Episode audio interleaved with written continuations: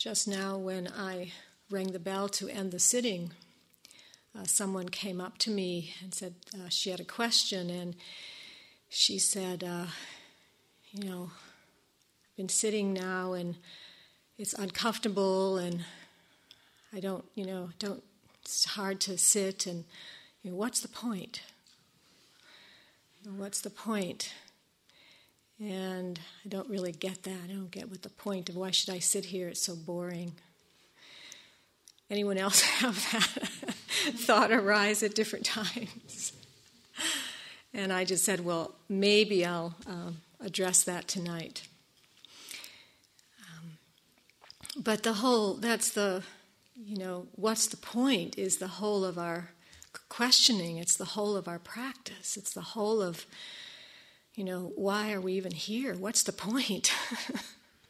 Why is any of this even happening? How does any of this show up? You know, these forms and colors and shapes and sounds and uh, uh, uh, feelings in the body, sensation. How, what what's the point? It's a great question. You know, and it's one that spiritual investigation and spiritual inquiry is attempting to answer. I don't know if that's the right word. I don't know if we're trying to answer it. But maybe um, shed some light on that question in some way, so so that maybe ultimately the question dissolves. We don't ask the question anymore. Something like that. But probably some people who are here oh, there's, for the first time, and some people who are on retreat for the first time, some people who are meditating for the first time might have that question, wonder about that. It's a legitimate question. People who have been sitting for longer periods of time, who have been on the path, might be asking that question. It comes up many different times for us. What am I doing this for? What is all this about? That question can be addressed uh, in many different ways, many different angles. And one of the ways that I'd like to point to that tonight is the way we, the way I started this morning when I was talking about the walking meditation. And I was talking about how, you know, when we walk, we're simply walking. That in the walking itself, it's it's very simple. There's there's not much to it. Or if we're sitting, like sitting here in the room, sitting on the cushion, the chair, the bench, we're just sitting. You know, in itself, we're just sitting. There, there's not, not much to it. But then, for some reason, and this is what, you know, we re- what we're really giving attention to, is like, what keeps that activity of simply sitting or simply walking, standing, what keeps it from being simple? Why does it get to be difficult for us or challenging in some way? Or any activity? Or all the activities that make up our life? Because we're just engaged, as Catherine was talking about today. You know, there's these six experiences. The five senses and our thoughts about experience or images about experience. Thoughts and images, mental activity. The sixth experience.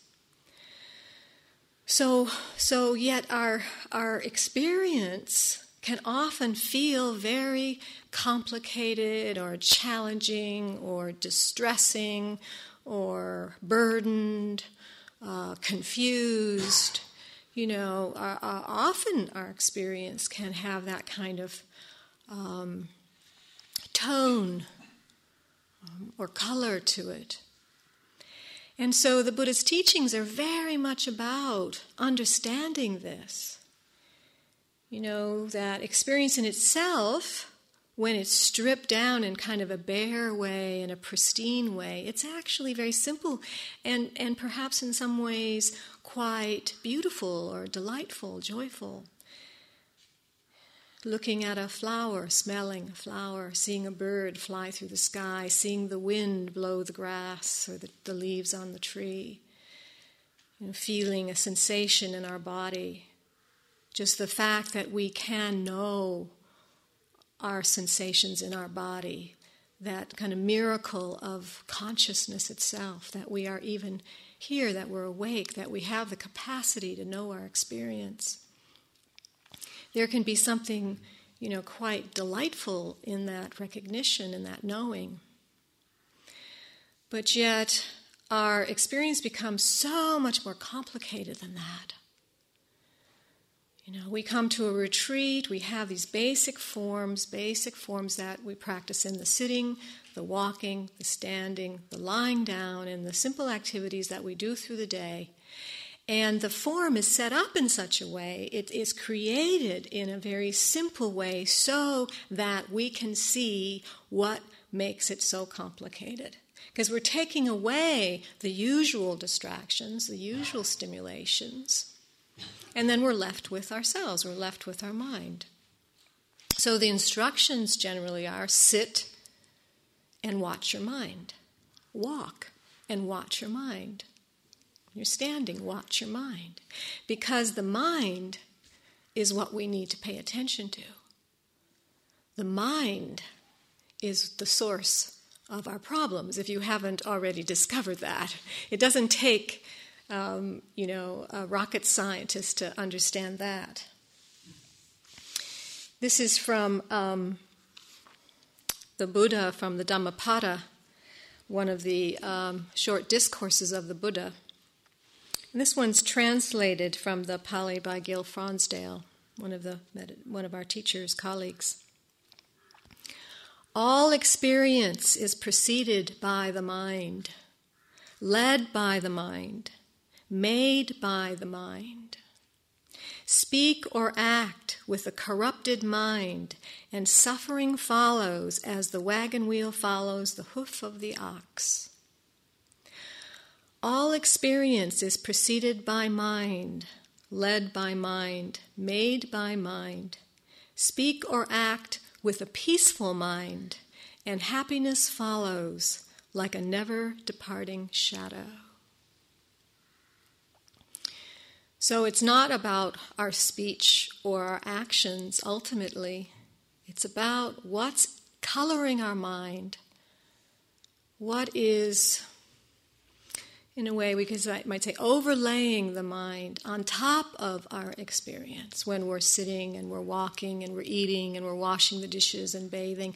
What's overla- overlaying on top of our experience, which we usually talk about as thoughts or images? Or uh, there's this wonderful word in the teachings of, and, uh, I think it's Pali. I get Pali and Sanskrit mixed up. But it's papancha. Papancha means the proliferation of our mind. The way our mind goes on and on and on and on, just from one thought to the next thought to the next thought, and we build up this whole story about reality, about ourselves, about others, about our lives, about the world, and that becomes our reality. And we get far away, far away from the simplicity of this present moment, of our feet touching the ground or the sound of a bird right at our ear, feeling the vibration of the bird song in our ear. You know, that subtlety, that sensitivity, or the smell, the smells as they come through the nostrils and, and, and make an impact on our on our senses and our emotions and our feelings, and we, we have a response to the smell. This, this kind of bare reality. This uh, little um, fable was passed on to me, which I think will prove my point in some way about this papancha. It really makes me laugh, so I might kind of crack up in the middle of it, but um, I don't know if I can even read it without laughing, but I'll try. A woman wants some potatoes for the meal she is cooking, so she sends her husband to the marketplace to buy potatoes. As he walks out the door, she calls after him, "Be sure and get a good price." So all the way to the marketplace, the man is thinking about potatoes and what he'll have to pay. If he buys the very best potatoes, he knows he'll have to pay more than if he buys lesser quality potatoes. On the other hand, the lesser quality potatoes are just that, not so good. In fact, he knows he'll have to be very careful in buying other than top-priced potatoes, because the seller might try to stick him with a bad potato, even a rotten potato. When he thinks of someone cheating him by giving him a rotten potato, he gets really mad. "Why do people have to be so greedy as to stick me with a rotten potato?" he thinks. Just at this point, he reaches the stall of the potato seller and screams at him, "You can keep your rotten potatoes," and walks off.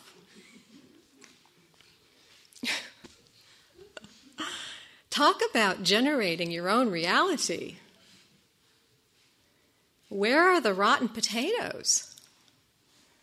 You know, they're just in his own mind. He created a whole reality that this seller is going to have rotten potatoes. And by the time he actually wants to go get the potatoes, he's already convinced that the guy's going to stick him, so he walks off. He never even gets the potatoes. This is our dilemma. There's, there's a whole underlying reality there that's not even being seen. I mean, the man was walking to the marketplace. What about all those experiences that were happening while he was walking to the marketplace? But completely caught up in this whole story that generated all these conditions. Who knows what happened when he went back home? I mean, who knows what the wife had to say about that?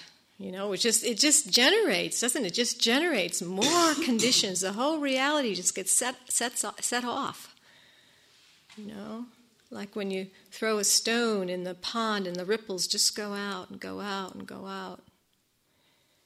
In some ways, those thoughts in our mind, those strong thoughts, those those uh, thoughts that have charges. Thoughts of the of greed and of, of hate or aversion and confusion. Those are they, they have ripples. They go out and they color or give a uh, they filter our our experience. Just like if we were wearing colored glasses, like gray sunglasses or or. Sometimes people wear blue sunglasses, or you know, then it then the whole reality is colored by that lens. So we're beginning to investigate that here. You know, we're just starting to investigate that here.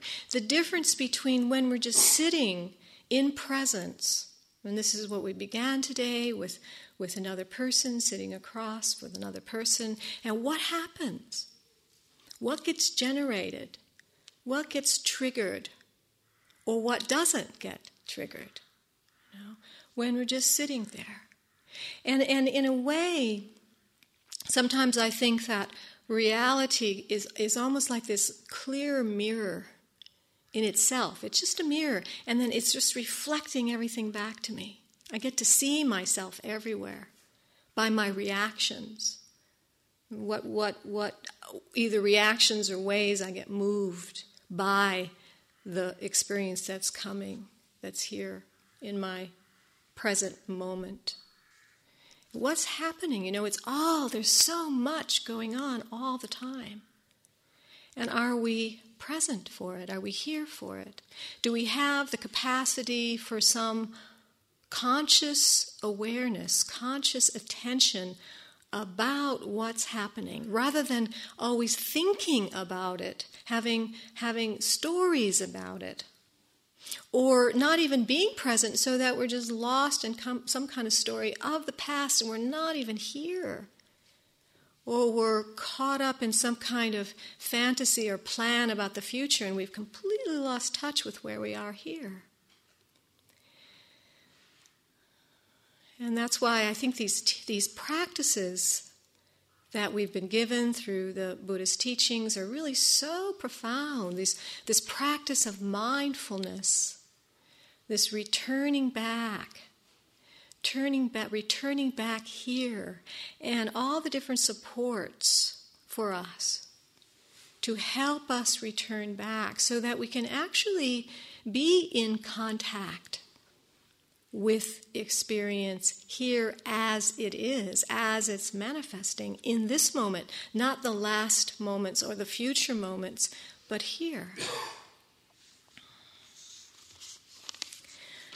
So we have this primary support, one of the primary supports that we work with in the practice, which is this grounding, grounding into the body. Actually, because the body is this immediate experience, the body is happening now. The sensations, the feelings, the different, uh, the pains and the uh, aches and the tensions and the feelings, the emotions, the thoughts, the images, the projections, all that's all going on, and that's what we call the totality of our experience. And it happens in the body and the mind. And because we often get so lost in our stories, in the papancha, in the reality that we're generating, we can lose touch with the immediacy of the mental activity. Even that's happening in the moment. The thoughts are happening in the moment, but we get so identified with the thoughts that we take them to be real, and then we lose the fact that we're here in the present moment. So by actually coming back down into the body, this gives us something. It's we can, yes, I am here. I, I, I have a body. My body exists. It's something very tangible. The sensation when I have a pain in my knee or a pain in my back, even though I don't like it, at least it's I'm here, because because pain is an attention getter. A pain, pain in our body calls us here, now. It wants attention. And it's very hard to drift off. It's hard to get lost when we have pain. So sometimes we can, if we if we have the capacity, we can hold hold our pain in a way that it actually helps us stay here. When we can get out of the struggle of it and our, our dislike of it so much, and then we get caught in that. But if we can just somehow come into contact with that, we are here. There's an immediacy, a presence. So the body, this body, so we can ground ourselves through the sensations, whether it's physical sensations of the pain, the, the, the pain in the joints and the muscles and the bones and all of that, or whether it's sensations just of um, like coolness or, or, or heat or energy or vibrations, or we might just feel ourselves sitting and the pressure of our bum on the seat, and that pressure and the density and the hardness, or just the feel of our hands. This brings us back. And these are very helpful practices. They're practices that I use every day, every day, many, many, many, many times through the day, just to keep my attention here, so that I'm not drifting off or getting lost, getting caught up in all of my stories that I want to proliferate about who I am, who other people are, about this whole world that I live in. How can I just stay here? Maybe I'll think about those things, but at least I know that I'm thinking about those things. I'm not lost sometimes, most of the time. So these practices of this practice of grounding back into the body, so walking, Walking so, this walking practice of feeling my feet on the ground, because I've been doing this for so many years now, thirty years of this kind of practice, when I walk, I feel my feet on the ground. There's actually a, a, a contact, an, a, a contact with awareness and the sensations in my body as I walk. Is I have this kind of a habitual or conditioned response through my practice that now I'm able to feel myself on the earth. And I use that. It's like I use that as support to my practice. Or feeling my arms, feeling my hands, feeling my breath. feeling the breath flowing in and out, the air element coming in and going out, feeling the movement, the expansion, the contraction of my body. It gives me a sense of here, I'm here, here-ness, immediacy, contact. I know where I am. So that strong tendency of mine to want to pull me away into these imaginary realities, this papancha, that has no inherent substance or reality. It's completely made up. And then come back. Ah, here. Catherine's been doing this a lot with us today. Big breath out. Ah, you know, and we land, landing. We land here. So these aren't just practices that we do when we come to a meditation retreat, but hopefully these are practices that we learn and they have an impact on us, and we take them with us to help us navigate, no, nego, uh, negotiate the very challenging and difficult life that we live, that we live in relationship, in relationship with ourselves, in relationship with others. And so this primary practice of support, support, so the support for consciousness to be here by making contact with the body, this very tangible object, with our breath, body, breath. Body and breath, actually, we, we discriminate between those two, but the truth is it's kind of hard to find where the breath ends and the body begins, right? I mean, we talk about them as if they're two separate things. But the breath is, is the body, this body of breath, or this breath of the body, keeping us alive, vital, a sense of vitality, keeping us awake, conscious, so that we don't fall asleep or we're not living our life asleep in this dullness, in this haze, in this trance, trance of our imaginary mind, imaginary reality. And so we talk about, in the practice, we talk about waking up. You know, this is a metaphor that's used quite a lot, this waking up, we wake up. And what do we wake up from? All the different spiritual traditions, Buddhism and Hinduism and Taoism and all these, they talk about waking up. We wake up from the dream. We wake up from the dream.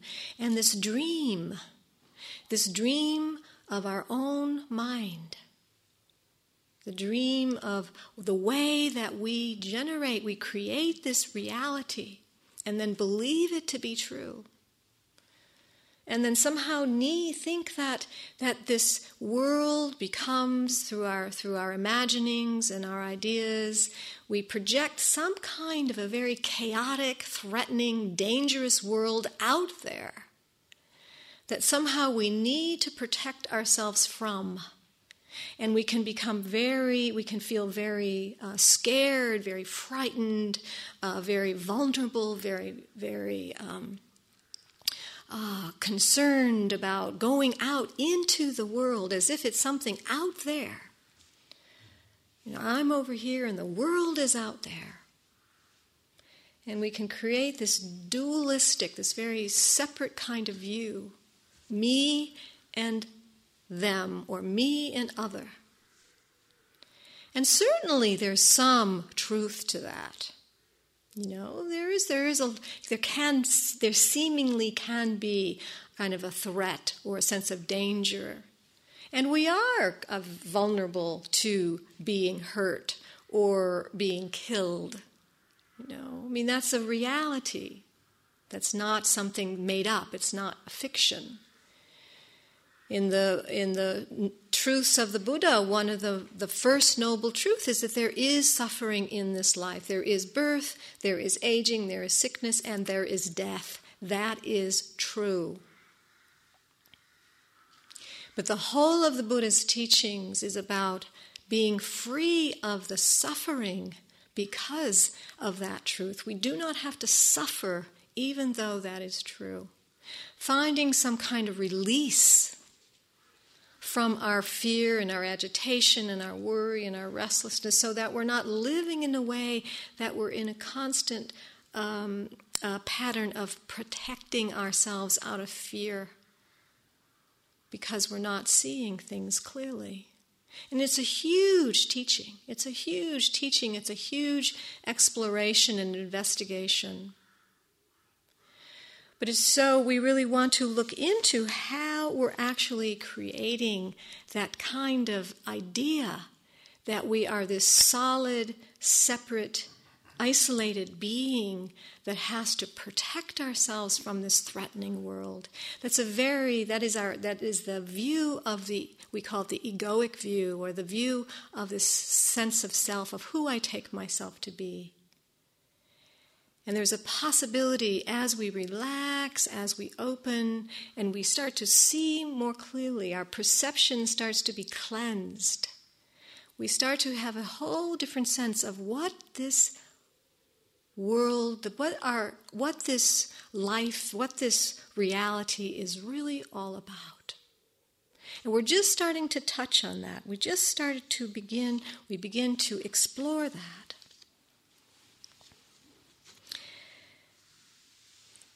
But the truth is, we are vulnerable, and we've many of us have felt that today. We started to feel the vulnerability as we start to open up. This beginning, this beginning of opening to the other, this other that we could perceive as somewhat threatening or, you know, scary in some way. And we begin to sit across from somebody, and we take some breaths, and we relax, and we begin to take a look, and we begin to feel and begin to sense what's it like. And begin know, to know what, what kinds of habits and what kind of patterns start to arise in the face of this experience with the other. And all of this becomes a, a, a food for our fertilizer for our investigation, nourishment for this investigation, and how we create this world of self and other, which can feel so scary and so threatening. As a ego, as a self, we since we feel this vulnerability, we can feel a kind of insecurity, a kind of a, a groundlessness in our being, and we can feel like there really isn't any ground to stand on. We don't really know where to rest, where to take refuge, where where we can go in ourselves, and we can feel this fragility and this vulnerability. And we know, in truth, that anything could happen at any moment, because that is the truth of this world. The truth, the Buddha speaks about the truth of impermanence, or anicca in uh, Pali, that anything can happen at any moment, this truth of impermanence, of change, that everything's in transition every moment. And because we know that, even though we may not live in a way that we acknowledge that truth, we feel the insecurity, this uncertainty, as we move, as we walk into this unknown experience in the next moment. We don't know what's going to happen in the next moment. But we want to cover this up somehow. We don't want to live with this truth, because it's it just when we when we acknowledge it, we we you may feel it right now. There's a certain kind of insecurity. Yeah, it is true. I don't know what's going to happen in the next moment. And there's ways that we can then start constructing and building solid structures in our mind and hold on to the things that are important to us in our life as a way of kind of building this safe and secure environment all around us. It gives us some sense that there is some ground, there is security. But we can also feel how we start to hold on. We hold on tightly, whether it's to our uh, our houses or our families or our jobs or our money or our bodies, our health. Our, our, our uh, we don't want to get older, uh, stop the aging process or whatever. Is we can see how we, we want to hold on. We want to hold on tightly. And that, and that holding, we can feel how that holding is is painful. When we start to become more sensitive and we, we feel our experience a little more, we can feel that contraction and that tightness and the tension, and we can feel the stress of this holding on to the things of our of our life. And when we come to spiritual practice, one of the things we want to start investigating is the way that we actually hold on and why we hold on. And then when we do that, we, we can start to let ourselves feel and start to come into some of that vulnerability. The ways that we feel this insecurity or this fragility in ourselves. And, and, and with the awareness and some spaciousness, we can allow that to come into consciousness. We don't have to push it away. We don't have to reject it or resist it as much. We can say, let me feel what's underlying. What's here? What's actually here? As we we we ask today in the inquiry, tell me what's here for you. What's here? We start taking away the layers of our habitual patterns, ways that we hold ourselves together and hold everything together so we feel the sense of security. And we start to breathe a little bit more and let go a little bit more and trust a little bit more and start to sense, what's here? What's here for you? What's here for me? As we breathe into all of this.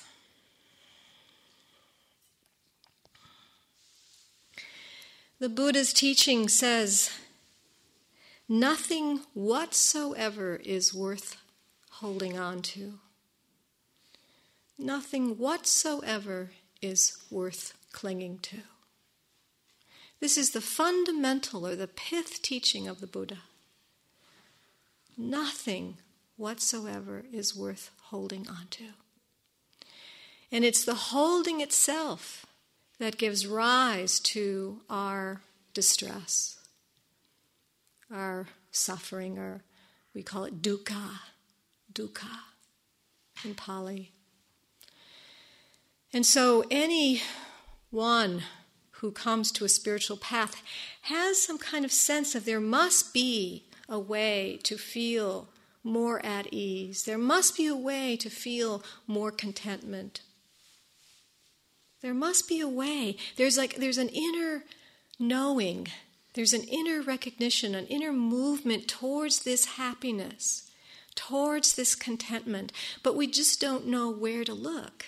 Generally, we don't really know where to go, and we get kind of confused and kind of lost, and yet yet the intention is very sincere often. It's very wholehearted. We, we, we have a sense that there is a deeper happiness. There is the possibility for us as human beings, for me as an individual, for human beings. And it, it seems that all beings want to be happy. All beings want happiness. And it seems that our, our activity, all forms of our activity, is some search for this happiness. And at first we are looking towards the sensual pleasures. We, we can look towards the, the things that make us feel good, that give us that feeling, good feeling.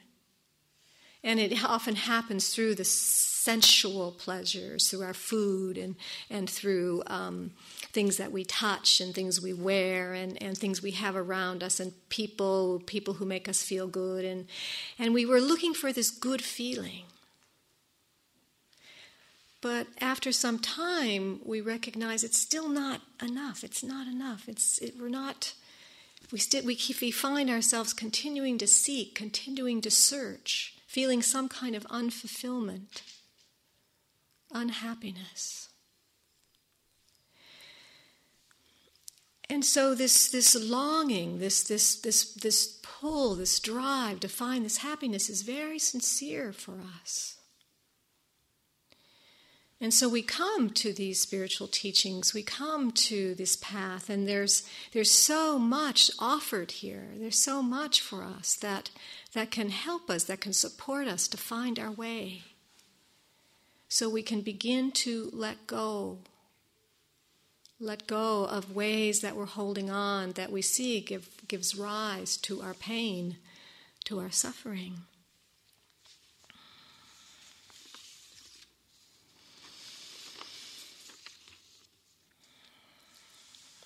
One of the reflections that we may start to ask is, what would happen if I begin to let go of some of these old habits, these patterns? What would happen?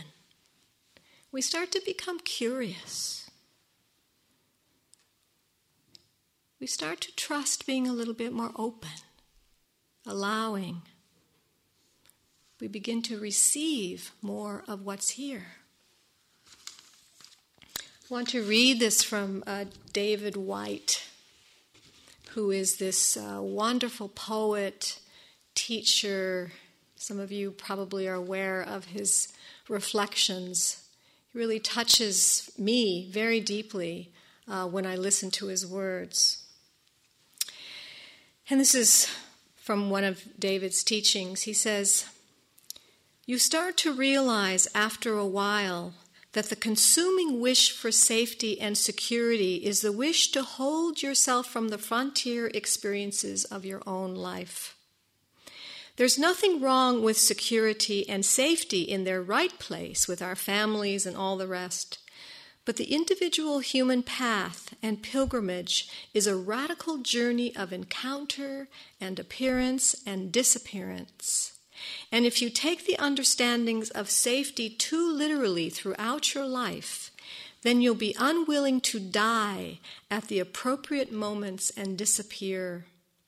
And you lose your sense of courage also, because when things get difficult, instead of leaping towards the center of the flame itself, you're looking for a place away from the heat." So some encouragement here to leap. And this letting go, letting go of our habitual strategies that do keep, provide us a sense of safety and security, but sometimes we, we do need to leap. And here David says, towards the center of the flame itself, instead of looking for a place away from the heat. I'm sure some of you have already felt that today. And we'll begin, you know, we'll continue in our in our inquiry to explore the ways that we are looking for a place away from the heat. And of course, that's fine to do that. And yet we're just wanting to bring consciousness to the ways that we do that, so it doesn't become more just habitual response. He continues, he says, "There's a way that we should be eaten by life, that we should be absolutely consumed by it. There's no, nothing worse than getting to your deathbed and finding that you've been gummed to death. You've never been able to give yourself over to the teeth of existence. That you've been gummed to death." Interesting metaphor. You've never been able to give yourself over to the teeth of existence. It's almost like we need to get, you know, be chewed up and spit out. You know, something new, something fresh. Not this old, recycled way of being. He says, "Your own life, I feel, is a very fierce thing to follow because it's constantly leading you into larger and larger imaginative territories for which you feel you're unprepared, and which you enter almost as a child, no matter what time in your life you've gotten to. If you're truly following your life and your path, a part of you will always feel like you are a child in a new world. If you are truly following your life and your path, a part of you will always feel like you are a child in a new world. You will be unprepared. How can we possibly be prepared for something that is unknown and uncertain, which is the next moment. The next moment, this moment, this moment, as it's manifesting, we are totally unprepared. And this is what's true, and we feel that insecurity, we feel that vulnerability, and and and this is hopefully more and more we we learn how to tolerate that insecurity. We first become aware of it, we, we recognize it, we can acknowledge it, and then we learn how to tolerate it, to be able to find some stability within our body, our being, our consciousness, our presence, that we can stay steady in the face of that insecurity. Because that's what's true when we're not creating all of these imaginary worlds to protect ourselves from feeling what's true. Things will come and go. That is the nature of this life. Where is Joni? Joni Mitchell. Joni Mitchell, the wonderful artist, songwriter, she says, everything comes and goes, marked by lovers and styles of clothes. Everything comes and goes.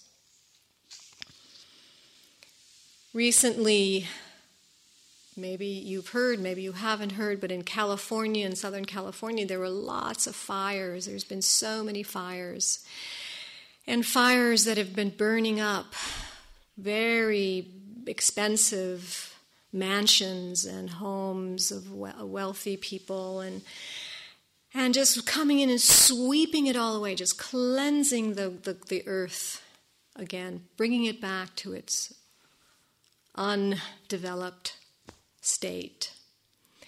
And many people, you know, great, great loss. And I have, I was a woman who I uh, spend, I mentor, I, I guide young woman, and she came to me a few months ago, and she told me that she had just been with her parents in uh, oh, in Southern California, where she grew up, and her family home had been pretty much burnt to the ground where she grew up, and she was with her parents. Her parents. Um, We're in the we're, we're living there, and when the fire was sweeping down, they were evacuated, and then they lost everything, and now have to start all over again after some thirty years of living in the house. And her, and she was telling me about that experience and how it was for her. And she went back to the, the where the house the house was. And the, seeing the land all around, and there was still some um, of the structure, some of the beams uh, that were still left, but yet the walls had all burnt away. And so she said she stood in the place where her bedroom was, where she spent her childhood, and she looked around, and she could see through the walls, and she could see the landscape beyond, in each direction, of where she had actually grown up. And she stood there, and she said that it was a real surprise by the way she felt, because with the walls open and seeing all around the landscape, she said she felt completely liberated and free, like she had been let out of a cage. And now things were free again. That she wasn't in this confined space of the room, which clearly provided a great deal of safety and security while she was growing up, and certainly for her family. But in that moment, in that moment of standing in the spot, with things burnt away and that openness, seeing the landscape of the hills and the, the, the grass and the, the field, she felt free. Let, you know, something released, unburdened, totally unexpected, very surprised. And so there was something in her that then when she was with her parents and when she was uh, talking to them and with them during this very, very tragic and difficult time, there was something that was very freed up in her. And she could be there in a very different way. Of course, there was grief as well, a sense of loss, but in that, some very unexpected feeling. And so we're, we're, we're seeing if we can enter into this moment, this unformed, unknown, unmanifest moment. Well, of course, all the conditions that have gone before come into this present moment, but it's all here in this new and fresh way. And to see what is being born, what is being born in this moment. And as this passes away, the next thing is born. And then this is this passes away, and the next thing is born. And can we be here for this, for this, this show?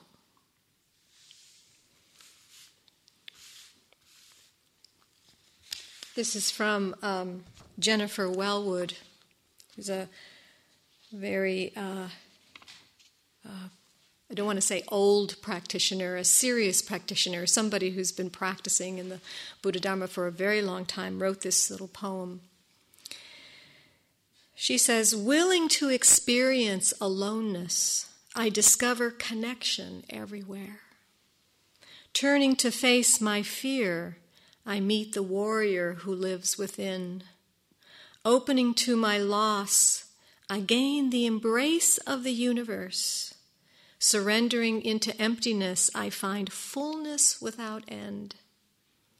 Each condition I flee from pursues me. Each condition I welcome transforms me and becomes itself transformed, becomes transformed into its radiant, jewel-like essence.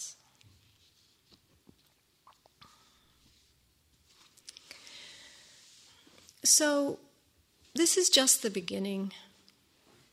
We're just beginning. Whether you've been doing this a long time, whether you're just starting this for the first time, we're just beginning.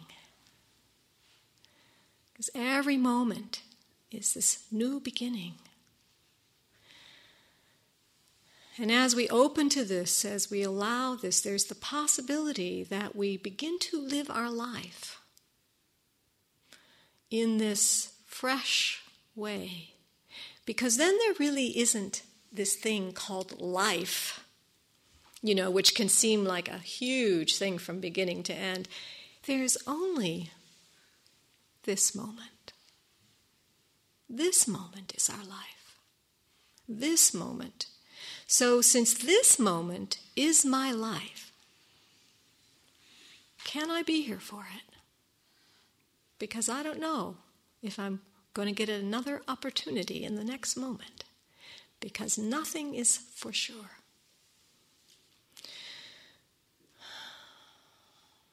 So this is the invitation to you, to us, for these next few days we have together. Let's just sit for a few moments together.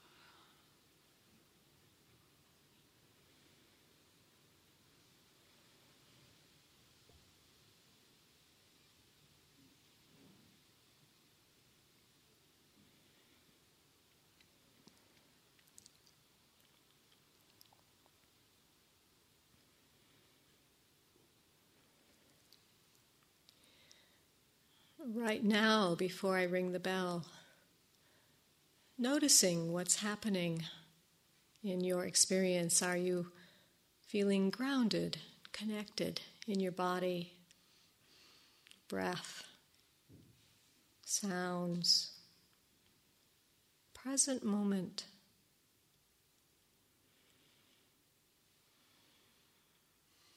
And then the bell.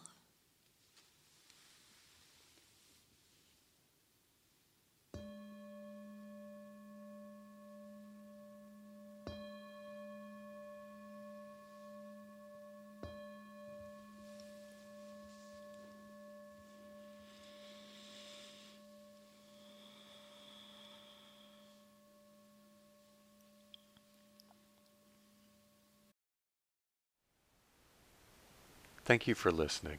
To learn how you can support the teachers and Dharma Seed, please visit dharmaseed dot org slash donate.